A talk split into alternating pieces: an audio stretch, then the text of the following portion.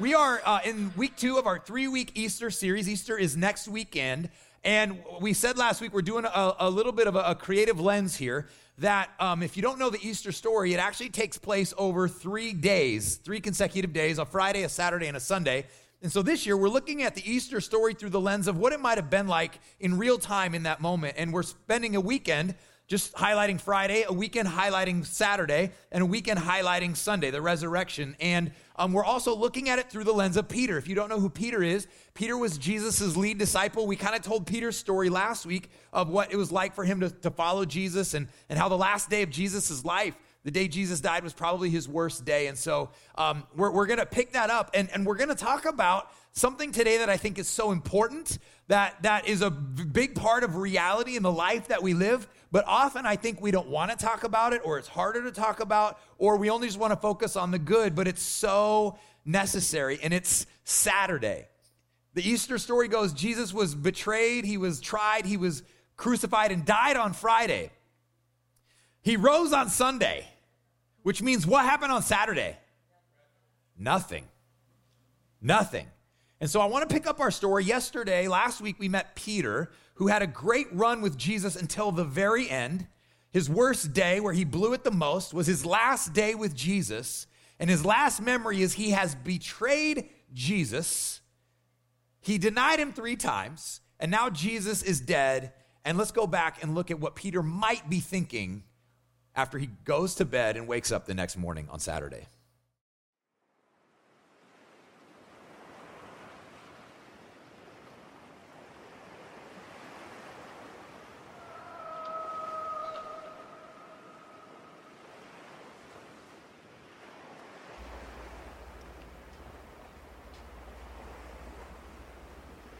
I can't believe it. The rooster. The sound that will now haunt me of so many failures. Looking back, I don't want to believe it went down like this. Why did I even try? Try to believe. I should never have left fishing in the first place.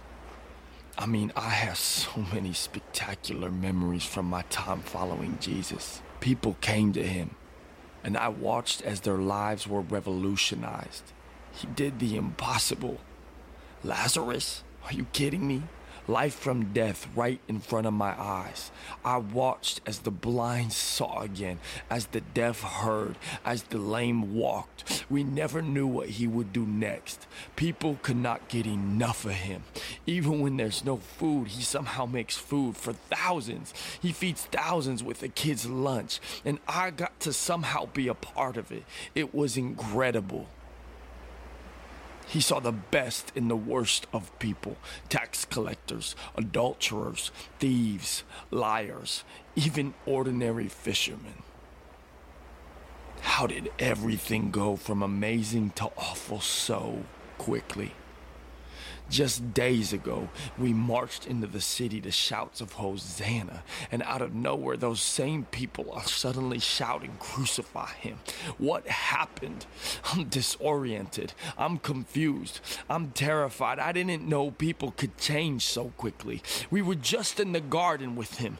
Judas and the soldiers all of a sudden come to take him. They arrested him. They took Jesus. They forced him out. So much happened so fast. He went to trial Barabbas, that wretched insurrectionist, how did they release him? He's released by Pilate instead of Jesus. How? Judas betrayed Jesus and then took his own life. Pilate betrayed what I believe what he knew was right. I could see it in him. He knew the right thing to do and then he just washed his hands clean. They're cowards. And I'm no better. I'm no better than Judas.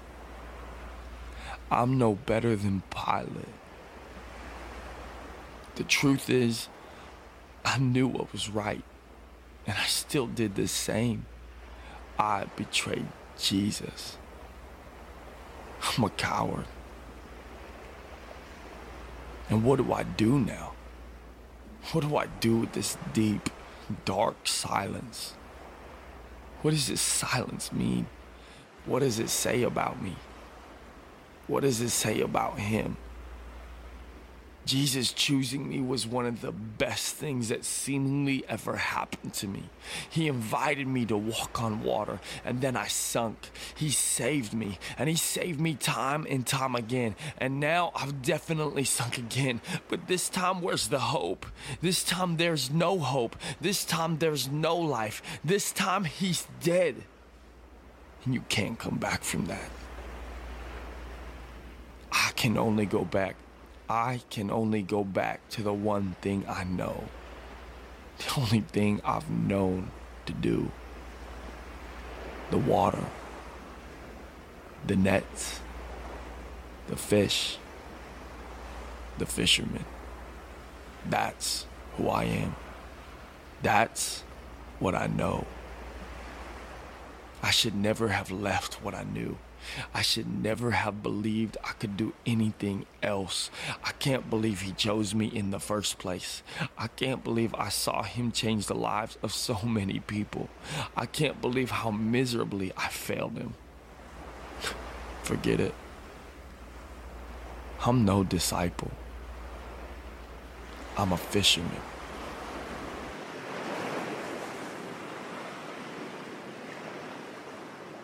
I don't think it takes much imagination to think that those would be very similar to the thoughts, the response of Peter.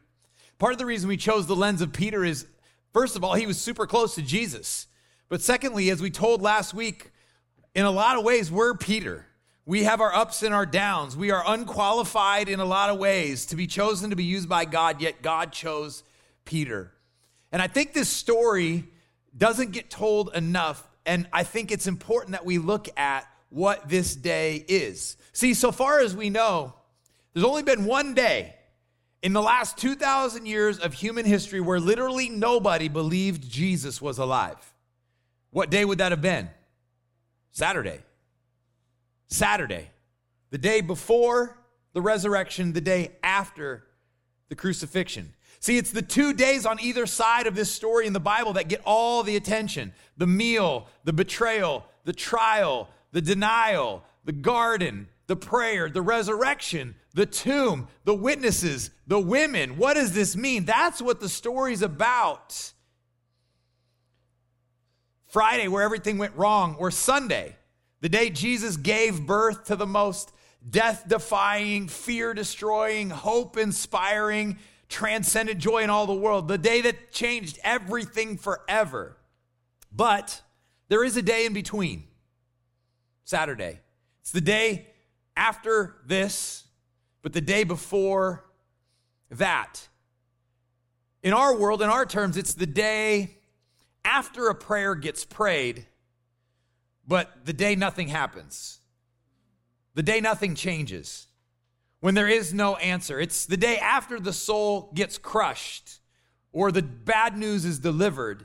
And it's the next day where you have to get up and still live life and figure out what do we do? How do we go on from here? What does this mean? What does this mean for us? Where is God? It's a really strange time. It's a really strange season. It's a really strange day. And to be honest, especially in the Western fast paced culture that we live in now in history, we do not want to talk about, nor do we really have room for or time for Saturday, the day in between. It's a strange day. It's that, it's that land in between despair and, and joy. It's the land in between confusion and clarity. It's the land between good news and bad news. It's the land between darkness and light. But it's interesting when you think about it. Because if Jesus' purpose was to come die on the cross for our sins and be raised again, think about this for a second. Could not God have parachuted Jesus in as a 33 year old man? He spent about 30 minutes on earth, say, I'm God, let's do this. They kill him quickly, and about five minutes later, he goes, Ta da, I'm back. I mean, could God not have chosen to do that? Yes, in fact, that makes way more sense to me. if I were in charge, that's how the story would have went because it's efficient. Yet God in his amazing providence decided and knew that this was and needed to be and was only complete in a 3-day story. Saturday is as much a part of the Easter story as Friday and Sunday, yet Saturday is the day that nothing happened. It's, it's, it's probably easy to think about the fact that the few, ga- the few followers that remained gathered, and, and similar to what we saw Peter uh, reflecting on, they probably, they remembered. They probably were thinking about and reminiscing, much as you have done at a celebration of life or a wake, where what their life was like, what Jesus said, what he taught, how he healed, how he forgave, who he included, how different he was.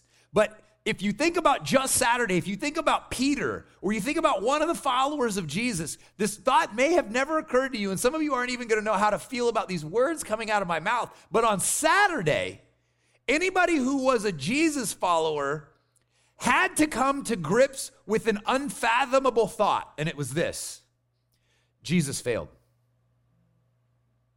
Because on Saturday, that's what it looked like, right? Jesus failed. He couldn't convince enough priests to change the temple system. He couldn't convince enough people to overthrow Rome. He didn't get his shot with Caesar or Pilate or Herod or whoever. And he couldn't get enough ordinary people to understand his message. In fact, he wasn't even here long enough to train his few disciples to be courageous in the face of danger, and they all split, right? Again, we have to come to grips with Saturday is the day that it looks like Jesus failed. It looks like his movement was no longer, and it, didn't work out. In fact, a lot of historians and theologians call it Saturday, silent Saturday. And we have to talk about it because you won't live very long before you encounter your own Saturdays. You will have time between darkness and light, between d- despair and joy, between the dream and the fulfillment or the never fulfillment, the, the, the, the hope and the time between where it actually happens. See, it's a part of the human story because everybody knows Saturday. See, Saturday is the day your dream died. Saturday is the day that you wake up and you still have to go on and live your life. You have to go on, but you don't know how, or maybe even worse, you don't know why. Saturday, in this part of the story, speaks to that season, which all raises a question, a fair question. Why is there a Saturday? As I mentioned a minute ago, why couldn't Jesus just parachute in, be like five minutes, to da, just kidding? Why does there need to be a Saturday at all? It doesn't really seem to further the story. Like I said, we might have just expected if Jesus was going to be crucified and then raised again, he may, God may as well just get on with it, right? It seems strange that God would spread it out. But I would say that perhaps Saturday should be as important part of the story as Friday and Sunday. What's really fascinating and interesting, if you go to the very beginning of the story in Genesis and you look throughout the Bible, this concept shows up often, this timeline shows up often throughout ancient calendars and Old Testament scripture. This idea we see throughout the Old Testament and throughout humanity uh, called third day stories.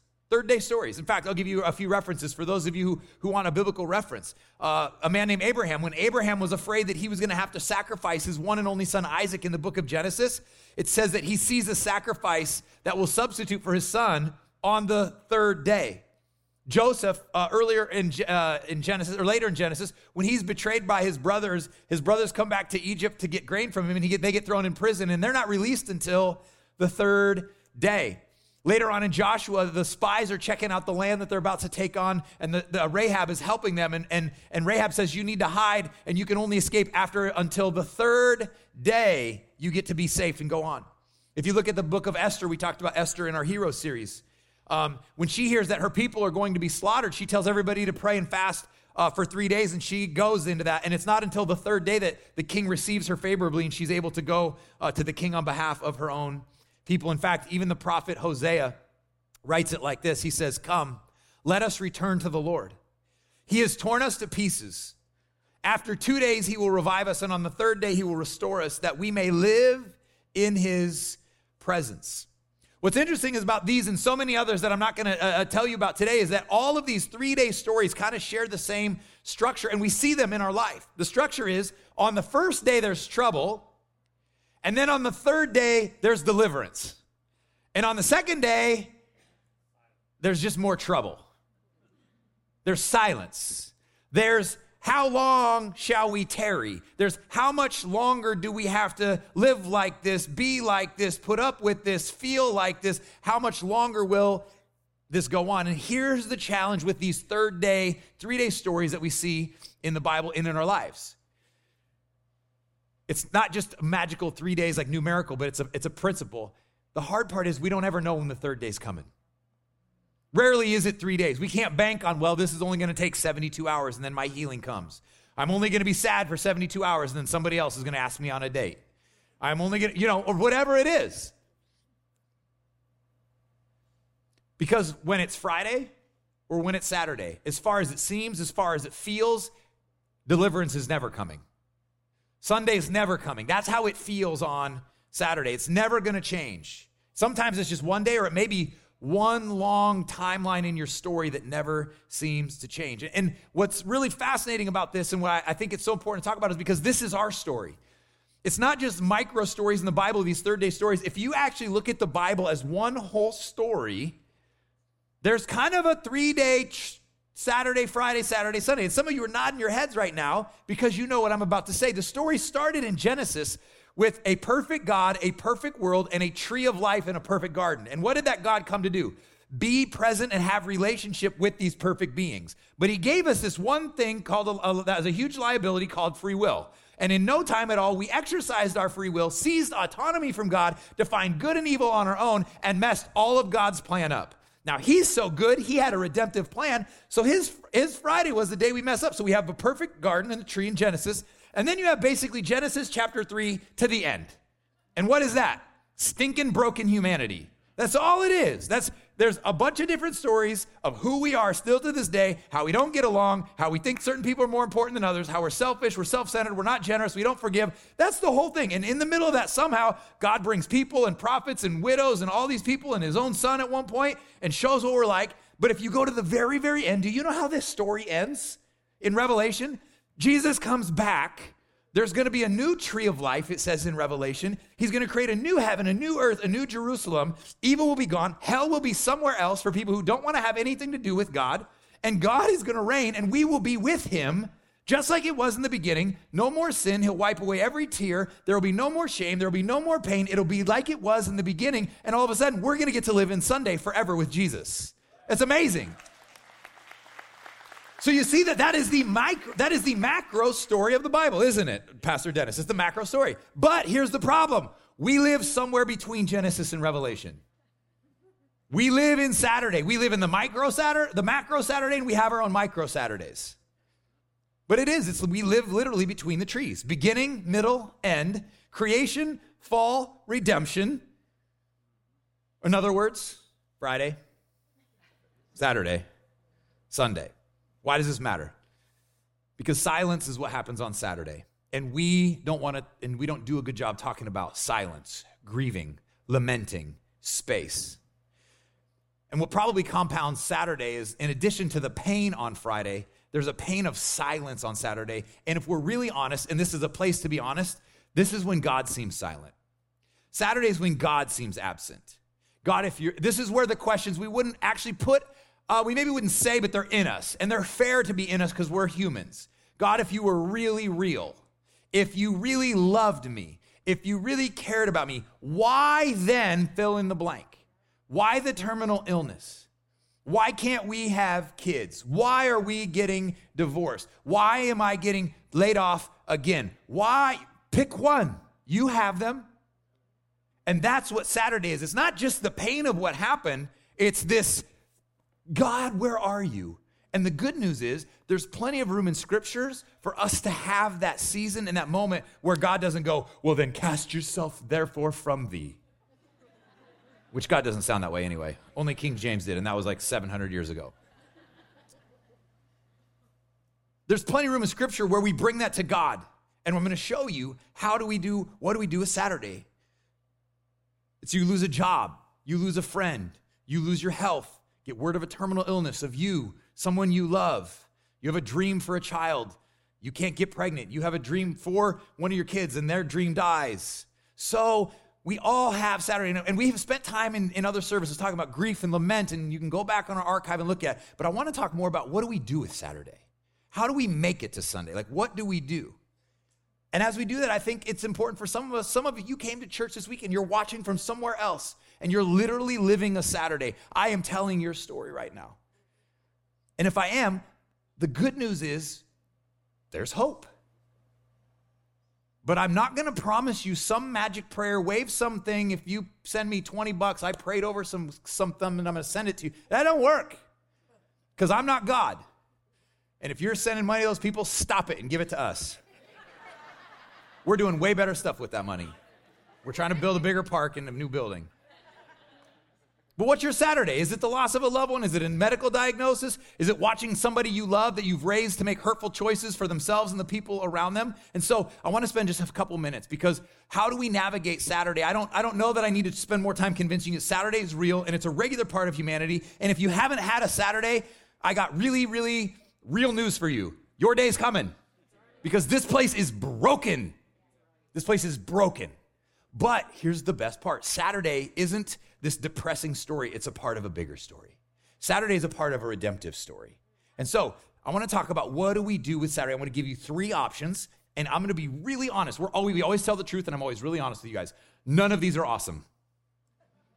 None of them are inspiring. There isn't one where you say a magic prayer, do a thing, and you get a better job, your bank account, you're automatically healed. That could happen. God's been doing it for since eternity, and it's amazing when He does. But sometimes He doesn't, and I don't know why. And I'm a pastor. All I know is we have broken humanity. But how do we make it through Saturday? What do we do with our Saturday? Let me give you three, three probably the most natural or the most uh, the, the three options I think we we mostly choose from one of them is going to be a lot more intentional than the other, but these are kind of inherently what we fight against when we have that Saturday season. And the first one is this how do we, you have to make a decision, I would say, between these three things. You're going to have to choose one of these three. I'll tell you, one is better than the other two, but none of them are like, oh, thanks, Pastor. The first one is just denial. Number one is denial. Somebody say denial. How do we handle Saturday? Our a normal, the way we want to respond is to live, many of us, in denial. We just refuse to acknowledge the reality of the, of, of the loss, of the disappointment, the job, the child. You pick it. I've already given you plenty of examples. You're smart people. We live, we, we try to ignore the emotion of it. We pretend we're, things are better than they are. We refuse to address the elephant in the room and we live in denial. And, and symptoms of denial are when uh, often we, we come up with these simplistic explanations. Well, we lost the child because. Well, I got fired again because, and maybe there is, but we, we want to explain it easily because we don't want to wrestle with the fact that there is something maybe bigger to it going on and we actually don't get to understand. Understanding or a simplistic explanation at its core is actually a form of false control. And we want to feel like we're in some sort of control. And so we have some sort of simplistic explanation, but rarely is it that simple. Or uh, often in denial, we get really impatient. What do we do? We stay busy we get busy. Sometimes we get busy doing dangerous things. We get busy doing um, um, destructive things, but sometimes we get busy doing really good things. I'm gonna, uh, I'm gonna help at the soup kitchen more. I'm gonna serve at my church more. I'm gonna lead 17,000 small groups. Uh, I'm gonna, and, and, and we do this, right? This is our culture. I'm gonna do anything I can to take my mind off of the reality of the thing that I really need to pay attention to that's happening in my soul because it's a form of denial. Or I'm gonna help 30,000 other people so I don't have to try to help myself because that's way harder. Denial, simplistic explanations, cliches, impatience, or even just artific- artificial pleasantness. Artificial pleasantness. Oh, everything's happy, everything's good, or or whatever the case may be. Or I found other things, you know, I, I just again keeping busy, doing artificial pleasantness, but at the end of the day, there's this giant Saturday hole in your soul that you have to bring before God. And what do we do with that when we're in denial? We hydroplane completely over authentic humanity. We like force this fake optimism. We use cliche formulas. We mean well, but some of us have been really hurt in our Saturday because a well meaning Christian used a cliche formula that in no way helped, and they tried to, in one sentence, let you know why you had your third miscarriage. Can I just help you, follower of Jesus? Don't ever do that to somebody. It's not helping, and it, you don't know why. Just, you know what the best thing you can do to somebody who's in a Saturday? I'm so sorry. I'm here for you. The end. And then shut up. What do you need? That's what we need. Cliches don't help anybody. We come up with false triumph. We, we say a couple scriptures that we've heard, but we don't even believe them or really feel them because we're in denial. And the hard part is usually when you're in denial, everybody else sees it, but you don't. It's how we deal with hurt, loss, depression, those types of things. In fact, I don't know if you know this, but real quick, uh, Paul the apostle, who wrote most of the New Testament, he warned one of his young leaders against this in one of his letters in Second Timothy. He's giving him, he's saying, hey, there's all kinds of false narratives and there's all kinds of false prophets. Here's something to watch out for. And I think he was speaking specifically to this. Paul wrote to Timothy in Second uh, Timothy verse 2, verse 18, and he says this, here's what the false teachers will say. And I'm going to give you the interpretation. Says, They'll say the resurrection has already taken place and that, and that the, the and when they say that the resurrection's already taken place, they destroy the faith of some. Now, they're not actually talking about just the resurrection of Jesus, they're talking about the revelation resurrection at the end of times. But here's what Paul was saying there's going to be some hyper religious people that say, oh, Sunday's already come. The resurrection's happened for all of us. So if you're having any problems, if you have any unanswered prayers, if you have anything that's not going your way, you just don't have enough faith or you don't love God enough, you need to get with the program. That's what he's that's what that means. And so, if you've ever been in a place and you've been made to feel that you just don't have enough faith, or God doesn't love you, or whatever, because you're still in some sort of emotional or life Saturday, can I just tell you the Bible has a whole lot more to say about that in Psalm and Lamentations than it does quick fixes. So, you might actually be the child of God doing what God wants, and you're in a really tough season. And that's hard to navigate, but there's space for that. And we have to create space for that in our modern Christian theology. We can't just make it go away. This idea of if you just if you prayed more, had more faith, there were better God, it's it's it's completely fundamentally fundamentally flawed. It's completely unbiblical. We have an entire book called Lamentations that teaches us how to lament in Saturday. If you go read the book of Psalms, longest book of the Bible, one of them, most chapters, most of them are laments of everything around me is terrible. Saturday, Saturday, Saturday, Saturday, Saturday. My foes are doing great. All the evil people seem to be doing well. The righteous people are doing terrible, and woe is me. But they almost all end the same way. But you are still God, you are still on the throne, and I will yet trust you and I will yet serve you. It's, I'm not going to ignore the reality of what's going on on the inside of me on Saturday, but I'm also not going to lose perspective of who's really in charge here, who's sovereign, and that is God. So, one of the ways you can choose to deal with Saturday, I would not recommend it as your pastor, is denial. If you go to see Cornerstone and Dr. Amy and her wonderful team, I also know they would not recommend denial. The second one is maybe similar but a little bit different. I won't talk as much about this. Is what do we do Saturday? We choose despair.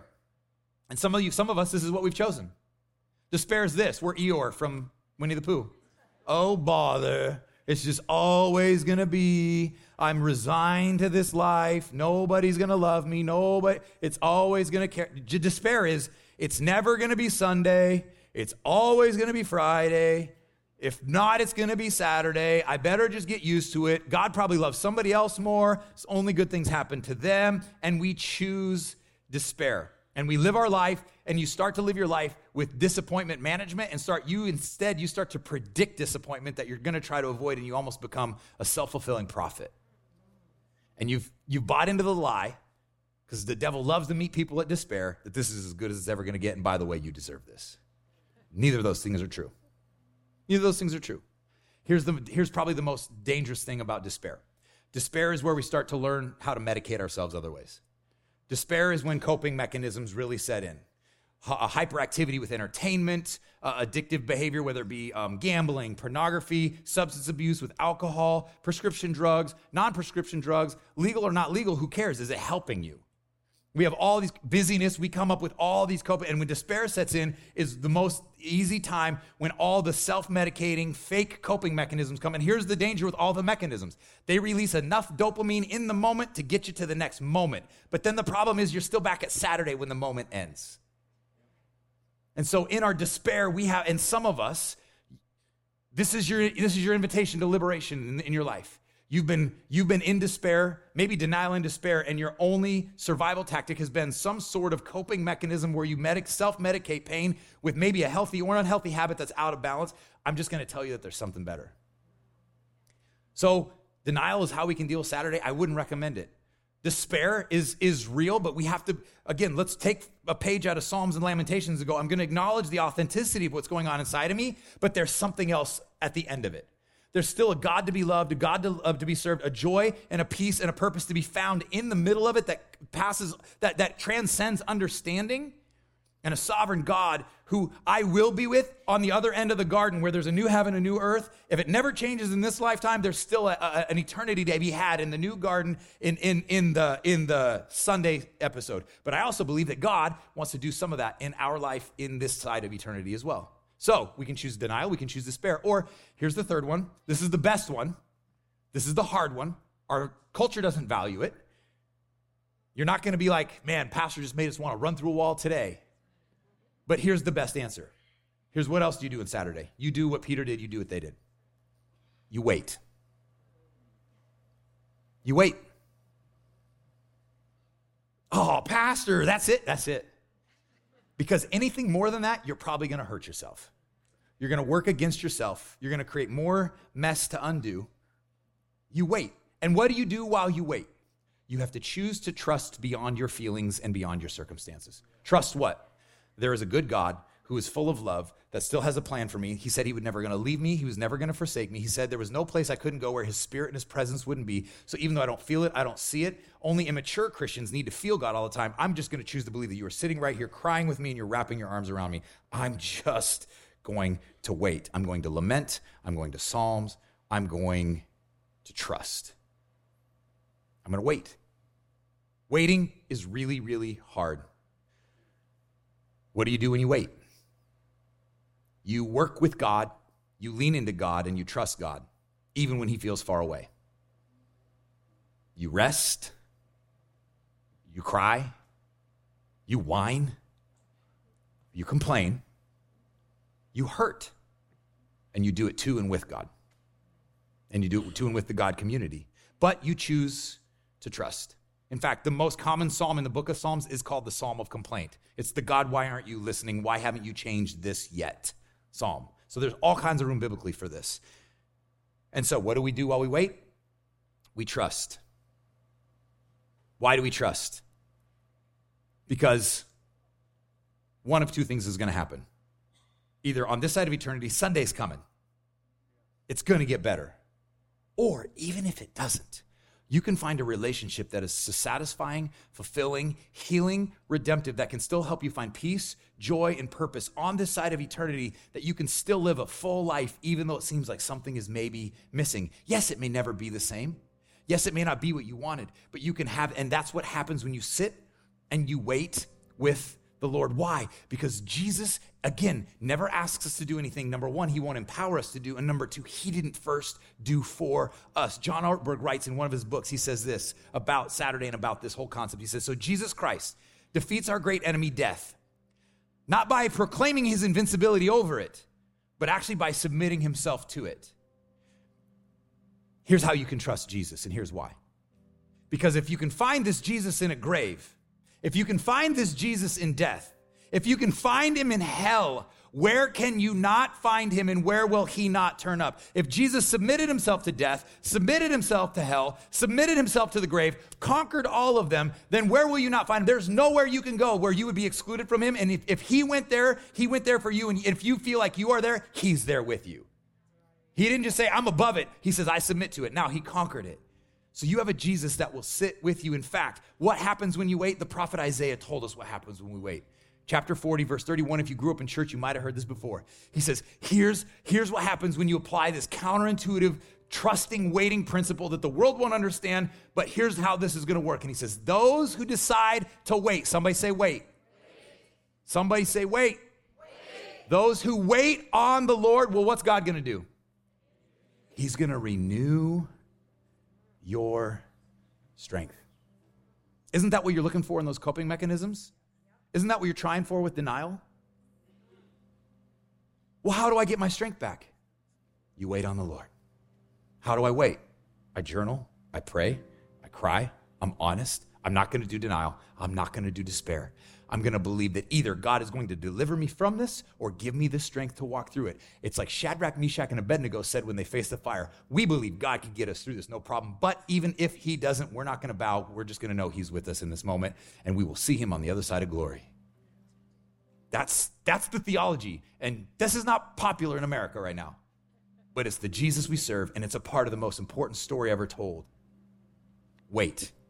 Here's what's super cool about this idea. Oh, he goes on to say, here's what that's going to look like. He says, when you, he, what does it mean to renew your strength? It's going to feel like you're mounting up with wings like eagles. You're not going to fly with, with like butterflies. You're going to be up there with eagles. You will run and you won't even get tired. You will walk and you won't pass out. That's the kind of strength that God gives you when you wait with the Lord. Wait. And here's what's really cool. This, all, this word wait in Hebrew also means to hope for or anticipate, or maybe my own anticipate, uh, uh, interpretation. My dad owned a restaurant. I was a server for many years. And so when I was told to wait on somebody, what did I do? I served him. What, how do I wait on the Lord? Well, serve him. What's he up to? Widows, poor, taking care of a community, reaching people that don't know Jesus, love, forgiveness, generosity, healing, redemption, just to name a few. Who's he going to do it through? Us. Well, I'm broken. I'm hurt. You're a great candidate. If he can use Peter, he can use you. So, how do we how do I wait on the Lord? I serve the Lord. What are we doing for dinner today, God? Who do you need me to be you to today? Wait on the Lord. This Saturday story is, is real to us. Uh, if, if, you've been around, you know our story. Um, it's an ironic that I'm telling you this story this weekend because tomorrow we celebrate our son's one uh, one year birthday. Blake turns one tomorrow. You can go put a picture up. Um, yeah, super exciting. I got two of the best kids, and I've told this story before. Um, so he turns one tomorrow, and I put that picture up because you can tell there's a tiny bit of an age gap there. A middle schooler and a baby. Why? For 10 years, we prayed, fasted, believed, sought God for more children. And the answer every single time no. 3,650 days in a row were Saturday to us. Every month for 120 months, we had to restart the grieving period over. Saturday was our life for a long time. We know, I know Saturday. We were intentional parents. We love God. We love people. But there were lots of, lots of nights of why God. There are lots of journal entries with tears on them I don't understand. People who don't want kids can have them, but we do and we can't. And I don't want the focus to be if you wait long enough, you get what you want. That's out. You can take the picture off, actually. Take the picture off. Here's what I want you to hear we had to learn how to Saturday. We had to learn how to wait on the Lord. The day I was sad, the day I didn't want to serve anybody, the day I, I wish things were different. You had well meaning people say really hurtful and sensitive things. We got lots of cliches. Well, God, blah, blah, blah. Bible says don't punch people in the face, otherwise I would have. Lots of times. I got a lot of, well, God, and at least you. And I'm like, oh, that's why I'm like, just shut up. Say you're sorry, move on. So we grieved. We hurt. You know what else we did? We kept serving. We were in ministry. We trusted. We led well. And then we cried privately. We had pastors and older brothers and sisters and mentors walk us through this. And and honestly, I, I don't show you that. If you wait long enough, you'll get whatever you want. 1999, I prayed over these hankies. We're not doing that. Because far before we ever got Blake, we had resigned that this was all it was going to be. And I'm so thankful that I had input in, into my life. I'm, I'm a third or fourth generation minister, follower of Jesus. And we have a life scripture that's four generations old now over the Demo household and it's out of the book of Joshua when they finally get their freedom and they finally get their liberation and and and it's almost like he can see it coming. They're being allured and there's despair and there's denial and there's all kinds of reasons and and and Joshua makes this statement and this is what I continued to lean on when despair crept in, when denial crept in, when when when Christian cliches crept in and and when maybe we should do something else and maybe we deserve this and maybe if we were more obedient or I didn't sin as much when I was a teenager, when all that crept in, I just came back to our life scripture. And it's what Joshua told the Israelites And it's what God continues to, that we continue to say, and we pray this still almost every night. Well, this is what you do on Saturday. There's lots of options. So, if serving the Lord seems undesirable of you, for you, then you choose for yourself where you're going to go. You choose who you're going to serve. But as for me and my house, we will serve the Lord. And as we serve the Lord, we're waiting on the Lord. And guess what he did as we waited on him? He renewed our strength. We found joy in other things. There were other wins. We grew. We cried. We led lots of people to Jesus. We made mistakes. We had wins. We lived life. Was it what we would have chosen? No. Was it the story we would have written? No. But God has been faithful. And even, and we got to the point, God, even if we don't get any kids, any more kids, and the world's like, you just are, we will still serve the Lord. And as we did, as we waited on Him, I'm telling some of you guys, He renewed our strength. Oh, yeah, we had to go to baby showers and celebrate other people getting what we wanted. We had to go through all the stuff. But God walked us through it because that's the kind of God He is. And so, for some of us, as you're in a Saturday, don't create a false Sunday. Let God have Sunday. You just wait, you serve, you trust, and I can give you my word that He will renew your strength. And where does that start? If you've never said yes to being, to surrendering your life to Jesus, that's the best place to start. If you have never said, I'm in, I want to be a follower of Jesus, I want to be a Christian, that's where it starts. And so as I pray tonight, that might be you. You need to say, Jesus, I want to give you my life. For others of us who are living in a Saturday season, I hope I've given you all the encouragement you need to wait, to serve, and to trust. And I promise you, God will either get you on the other side of it or He's going to walk you through it, but He will renew your strength. The joy will come in the morning. His joy will be your strength. There can still be peace that transcends understanding and purpose in every moment. And sometimes we don't need to get the thing we think we want or need to get there, but there's a better testimony when, wait, a world's looking at us going, you didn't get what you want, but you're still happy and you still have purpose and you still have peace and you still have joy. Whatever you have inside of you, that's what I want. That's called a testimony. So let's be waiters because Sunday's coming. But even if it doesn't, He'll renew your strength if you trust, if you wait, and you serve. Father, thank you for this word. Thank you for the hard truths. God, we will never be a church that only talks about the easy things, the things that feel good, or the things that we like to talk about, but we want to talk about real life. And I believe there are just people online and in person that needed to hear this today. Uh, God, I pray that you would inspire and encourage us to lean into you. God, if there's people who are bound by coping mechanisms, I pray for freedom right now in the name of Jesus. By the power of your spirit, would you just deliver them from anything that's addic- that's been addictive, that they could walk away? God, anybody who's in despair, would you renew their hope? Would you renew their joy? And God, would you teach us to people who learn to wait on you, to trust you, to serve you. And as we do, God, I thank you that your word was, is, and always will be true, that you will renew our strength, that though the sorrow may come through the night, the joy comes in the morning. God, teach us how to trust, teach us how to wait. And God, I thank you that you can be a God that we can trust, love, serve, and you can give us purpose when things are going how we want and even when they're not. So, God, may we live that in our lives as we go this week. In Jesus' name, amen.